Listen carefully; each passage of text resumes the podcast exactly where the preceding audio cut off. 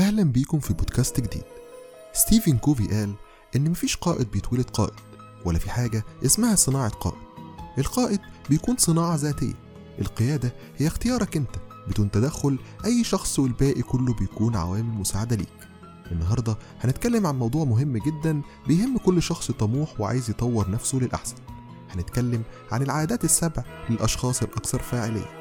The 7 Habits of Highly Effective People. زي ما اتعودنا في كل حلقة يا ريت نجيب ورقة وقلم علشان في حاجات كتير مهمة جدا هتسمعها محتاج تدونها. العادات السبع للأشخاص الأكثر فاعلية لستيفن كوفي الكتاب بيتكلم عن سبع عادات هتلاقيهم دايما موجودين في الأشخاص الناجحين. وانت كمان تقدر تشتغل على نفسك وتتعلمهم عشان تكون واحد منهم. خلي بالك الحقيقة إن الموضوع مش بالسهولة دي. أكيد هتشتغل على نفسك كتير جدا لحد ما العادات دي يكونوا نمط أساسي من عاداتك الشخصية. حاجة تانية على ذكر النجاح أو السكسس النجاح بيختلف من شخص إلى آخر وكل شخص ليه معايير نجاح مختلفة عن الشخص التاني.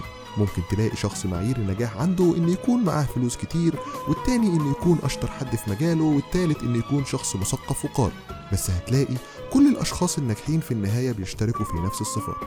خلينا نبدأ وندخل في صميم الكتاب. خليني أقول لك إن أول عادة من العادات السبعة هتكون هي المفتاح الأساسي اللي هتقدر من خلاله تدخل على باقي العادات السبعة. فلو ما قدرتش تفهمها وتستوعبها بشكل جيد وتشتغل عليها مش هتقدر توصل لباقي العادات. أول عادة عندنا هي بي برو أكتف أو كن مبادر. ببساطة معناها إن تنظيم حياتك لازم يكون معتمد على القيم مش على المشاعر. إن حياتك تكون معتمدة على قراراتك مش على ظروفك. هضرب لك مثال بسيط تخيل معايا إنك رايح الشغل والدنيا بتمطر والشوارع مليانة مية وطين هل لما هتوصل الشغل ده هيأثر عليك في التعامل مع زمايلك ومع العملاء بتوعك ولا لأ؟ هل اتأثرت بالعوامل الخارجية اللي أنت مالكش أي تحكم فيها ولا لأ؟ خليني أقول لك إن عكس كلمة proactive هي reactive reactive ببساطة إن حياتك هتكون رهن مزاجك ومشاعرك وظروفك المحيطة وكمان معاملة الناس ليك يعني بدل ما هتكون شخص مبادر استباقي يصنع الحدث هتكون شخص منتظر الفعل عشان يستجيب ليه. حاول ما تكونش أفعالك ردود فعل. عشان ساعتها هتكون بتتصرف كأنك ضحية لا حول لك ولا قوة. تكون ضحية الظروف ضحية المرور ضحية الطقس السيء ضحية حتى مزاجك السيء. لازم تكون متأكد إنك عندك القدرة إنك توجد عالمك الخاص حتى في أسوأ الظروف. خليني أقولك إن في دائرتين محيطين بينا بشكل كامل. الدائرة الأولى هي circle of concern أو دائرة القلق ودي بيكون فيها كل العوامل والظروف اللي ما بتقدرش تغيرها زي القوانين وظروف البلد الاقتصادية وحالة المرور والطقس وحاجات تانية كتير أنت مش هتقدر تتدخل فيها. أما الدائرة التانية وهي دائرة circle of influence أو دائرة التأثير واللي فيها بتقدر تتحكم في كل شيء. حاول تركز على الدائرة التانية وما تضيعش وقتك ومجهودك في الدائرة الأولى. عشان انت مهما اشتغلت وعملت مش هتقدر تغير أي شيء فيها وهتكون ساعتها أهدرت وقتك ومجهودك على الفاضي. بس خلي بالك لما تشتغل على الدائرة التانية بشكل أفضل هتقدر تخليها أكبر من دائرة الظروف أو القلق وبالتالي هتصنع عالمك الخاص. حاول تكون انت اللي بتأثر في حياتك مش الظروف المحيطة بيك. كمان برو أكتف تعني مسؤولية. بالبلدي كده انت شخص مسؤول. في شغلك انت شخص مسؤول ومش منتظر حد يعلق لك على حاجة. مش محتاج حد يقولك تتصرف إزاي ومش عايز تعليمات مفصلة. شخص لما هتشعر ان لو هتحصل اي مشكلة في المستقبل على طول بتبادر وبتحاول تشوف حلول للموضوع. ما تنساش دايما انك تكون شخص استباقي. be proactive تاني عادة عندنا وهي begin with the end in mind. ابدأ بالنهاية. ببساطة لما تيجي تشتغل في أي حاجة تخيل النتيجة بتاعتها قبل ما تبدأ فيها. ستيفن كوفي اتكلم في مثال رائع أعتقد ممكن يوضح المفهوم بشكل سلس. فعلى سبيل المثال لو أنت هتبني بيت لازم هتبدأ بتصميم البيت وتتصور شكله قبل ما تبدأ في بناء البيت نفسه. تصميم البيت بيكون بيتكون من كل تفصيلة سواء كبيرة أو صغيرة. أنت بتحاول إنك تتخيل كل تفصيلة في البيت وتبدأ تحط تصوراتك. نخلي الغرفة دي أكبر ودي أصغر على حسب رغبتك الشخصية وأحلامك. في اللحظة دي أنت بتشتغل على الأفكار. عشان تقدر تبني صورة واضحة وجيدة للي انت عايزه في تصميم البيت. الأول بتشتغل على الأفكار بعد كده هتحول الأفكار دي إلى خطط بناء وتبدأ في البناء. كل الأفكار والتغيرات دي حصلت بشكل كامل قبل حتى ما تبدأ بوضع طوبة صغيرة للبيت اللي انت عايز تبنيه. تعال بينا نتخيل برضو إنك لو ما اشتغلتش على الأفكار دي وبدأت في البناء على طول. ساعتها تكاليف التغيير هتكلفك كتير جدا واللي ممكن تكون أضعاف تكلفة البناء. ده غير تكلفة الوقت والمجهود اللي هتخسرها انت محتاج تتأكد ان النموذج اللي تم بناؤه من أفكارك هو فعلا نموذج البيت.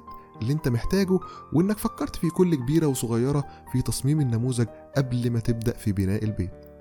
بعد كده هتبدأ عملية البناء للمنزل وانت بتتابع هل البناء ماشي على نفس النموذج ولا لأ. ده ببساطة مفهوم begin with the end in mind. حاول تطبع العادة دي في حياتك الشخصية والعملية. ما تبدأش أي حاجة غير لما تكون حاطط تصور ليها هتكون في النهاية شكلها عامل إزاي. لو عندك تاسك محتاج تسلمها للعميل فكر هو ليه العميل طلب منك الطلب ده. هو ليه العميل طلب منك تعمل ده وهيستفيد منه إيه؟ وابدأ ارسم كل تفصيلة كبيرة وصغيرة وحط نفسك مكانه وتخيل النتيجة في النهاية هل هتكون مرضية ليه ولا لأ؟ ابدأ اشتغل على أفكارك ما تنفذش حاجة النموذج بتاعها مش واضح ليك من البداية. عشان ما تكونش تكلفة التعديل مكلفة وفي بعض الأحيان ممكن تكون عشان تقدر تعدل هتدمر كل اللي اشتغلت عليه.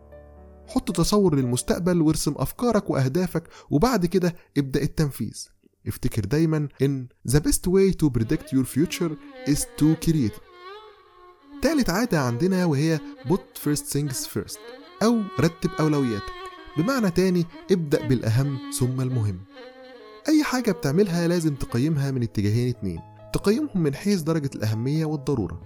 خلينا أشرح لك ماتريكس بسيطة هنقسم فيها درجات الأهمية والضرورة إلى أربع مربعات. يا ريت تستخدم الورقة والقلم اللي معاك وتجيب صفحة جديدة وتقسم الصفحة دي إلى أربع مربعات متساوية. اكتب في أول مربع من الأعلى important urgent أو بالعربي مهم وعاجل تاني مربع اكتب فيه important not urgent تالت مربع اكتب فيه not important urgent. رابع مربع اكتب فيه not important not urgent. ابدأ اعمل التمرين ده إنك تركز جدا في كل شيء بتعمله وفي كل هدف محتاج توصله وحطه في مكانه الصح. ده هيساعدك تحدد أولوياتك سواء في العمل أو حتى في حياتك الشخصية. حياتك هتكون منظمة ومخطط ليها بطريقة عملية. عايزك كمان تركز على المربع الخاص ب important not urgent. على سبيل المثال علاقتك بأهلك وصحتك تاسك مثلا هتتسلم بعد مدة. مشكلة المربع ده هو التسويف إنك تفضل تأجل تأجل لحد ما تهملها أو تنساها. تلاقي نفسك مهتم بالحاجات اللي هي في المربع المهم والعاجل وتنسى أو تهمل المهم وغير العاجل. فأنت بتفترض إنك تقدر تعمل الحاجات دي بس راكنها شوية. فعشان كده حاول تطلع الحاجات المهمة في الأول وابدأ واحدة واحدة فيهم. رابع عادة عندنا وهي think win win أو أنا أكسب وأنت تكسب. خليني أوضح لك إن التعامل ما بين الأفراد أو حتى الشركات بيمر بأربع طرق واستراتيجيات في التعامل. الطريقة الأولى وين لوز أنا أكسب وأنت تخسر. فأنت بتكون عايز تنجح والشخص اللي قدامك لازم يخسر. مش بتكون شايف غير نفسك وبتحاول بكل الأساليب المشروعة والغير مشروعة عشان تكون كسبان. حاول لو أنت مدير إنك ما تتعاملش مع فريقك بالمبدأ ده نهائي. لأنك باختصار بتهدر طاقتهم وإمكانياتهم في صراعات هتأثر على العمل بشكل أكيد. الطريقة التانية هي لوز لوز أنا أخسر وأنت تخسر. ودي فيما معناه عليا وعلى أعدائي. فالطرفين الاتنين هيكونوا خسرانين. أنت مش همك أي حاجة ولا باصص لأي حاجة. الطريقة التالتة لوز وين أنا أخسر وأنت تكسب. ودي مش هنسرد فيها كتير وبإذن الله هتكون في حلقة مخصصة لاستراتيجيات التفاوض بشكل موسع. الطريقة الرابعة ودي اللي الدكتور كوفي اتكلم عنها طريقة المكسب المشترك.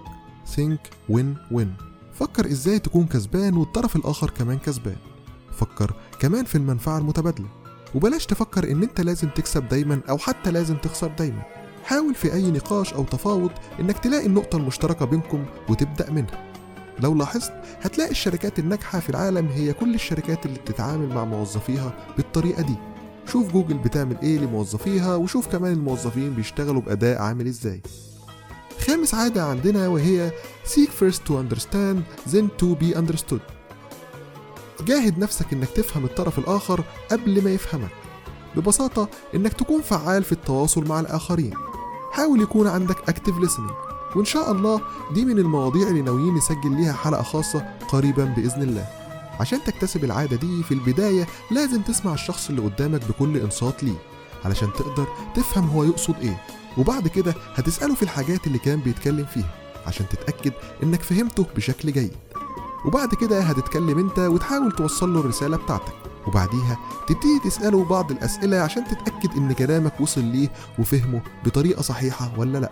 وبالتالي أنت هتبدأ تتكلم بعد ما فهمت هو يقصد إيه. خليك مؤمن جدا إن فهمك لوجهة نظر الطرف الآخر بطريقة جيدة هيساعدك في إقناعه بوجهة نظرك. كمان إنك لما هتسمع الطرف الآخر هتفيدك جدا في ردك عليه ووارد كمان يكون رأيه هو الصواب. سادس عادة عندنا وهي سينرجايز ترجمتها بالعربي هي التآزر أو التعاون. خليك فاهم ومدرك جدا إن أنت لوحدك مش هتقدر تحقق نجاحات بسرعة. إنما لو تعاونت مع فريقك هتقدر تحقق وتنجز مهام مختلفة في أوقات قياسية. خد بالك إن كل فرد لديه قدرات وإمكانيات مختلفة عن الآخر. عشان كده لو حصل تعاون بشكل جيد وتم استغلال اختلاف القدرات والإمكانيات دي إنكم تكملوا بعض هتكون النتيجة مذهلة. حاول تثق في الناس بشكل جيد وتفهم مبدأ التكامل بين فريق العمل ومهم جدا إن في الأساس يكون في تناغم ما بين كل أعضاء الفريق. سابع عادة والأخيرة هي شاربن ذا بالعربي كده إني أحمل منشار أو أسن المنشار. الكاتب بيضرب مثل إن في شخصين بيقوموا بقطع الأشجار. واحد فيهم ماسك في المنشار بتاعه وشغال يقطع الشجرة والتاني كل فترة يقف يحمي أو يسن المنشار بتاعه وبعد كده يكمل. تفتكر مين هيقطع الشجر أسرع ومين اللي هيقطع شجر أكتر؟ نفهم من كده إنك تطور نفسك باستمرار. حاول إنك تتعلم الجديد عشان تكون جاهز للتغييرات والظروف اللي هتقابلك باستمرار. حاول إنك تشتغل على نفسك بشكل جيد ومستمر. من الجيد إن تطوير مهاراتك بتقع في المربع important but not urgent. فخلي بالك هي مهمة بس مش عاجلة فأوعى تهملها. كمان في عدة محاور محتاج تشتغل عليها مهم إنك تهتم بجسمك وصحتك سواء تلعب رياضة وتاكل أكل صحي. باختصار حاول تشجع نفسك إنك تعمل كل حاجة هدفها إنك تكون مخطط وجاهز ومستعد للمستقبل. مهم كمان إنك تشتغل على دينك وتحاول تقرب من ربنا فعلاقتك بربنا هي الأساس للراحة وتسلم كل أمورك لربنا. كمان ادي لعقلك وقت للراحة والتأمل والتفكير في أمور تستحق إنك فعلا تقرأ أو تتأمل. أيضا الجانب الاجتماعي لازم يكون من أولوياتك فخلي علاقتك الاجتماعية مش مصدر تعاسة ليك بل بالعكس المفروض تكون هي الجانب المشرق والسعيد في حياة أي إنسان. حاول تبتعد عن العلاقات المسمومة اللي بدورها هتأثر على كل شيء أنت بتشتغل عليه. أنا كده خلصت حلقة النهاردة خليني ألخص العادات كلهم مرة واحدة. أول عادة عندنا هي بي برو أكتر تاني عادة begin with the end in mind. تالت عادة put first things first. رابع عادة think win win. خامس عادة seek first to understand then to be understood. سادس عادة synergize. سابع عادة والأخيرة هي sharpen the soul خلينا أقولهم بالعربي. العادة الأولى كن مبادر. العادة الثانية فكر في النهاية. العادة الثالثة رتب أولوياتك. العادة الرابعة فكر بمبدأ المكسب المشترك. العادة الخامسة جاهد نفسك إنك تفهم وبعد كده فهم الطرف الآخر. سادس عادة وهي التعاون. سابع عادة والأخيرة سن المنشار. أنا كده خلصت حلقة النهاردة. حاولوا تتابعوا القناة الخاصة بينا عشان دايما هتلاقي فيها حاجات تساعدك في تطوير ذاتك وتنمية مهاراتك. شكرا لحضراتكم جدا وآسف على الإطالة.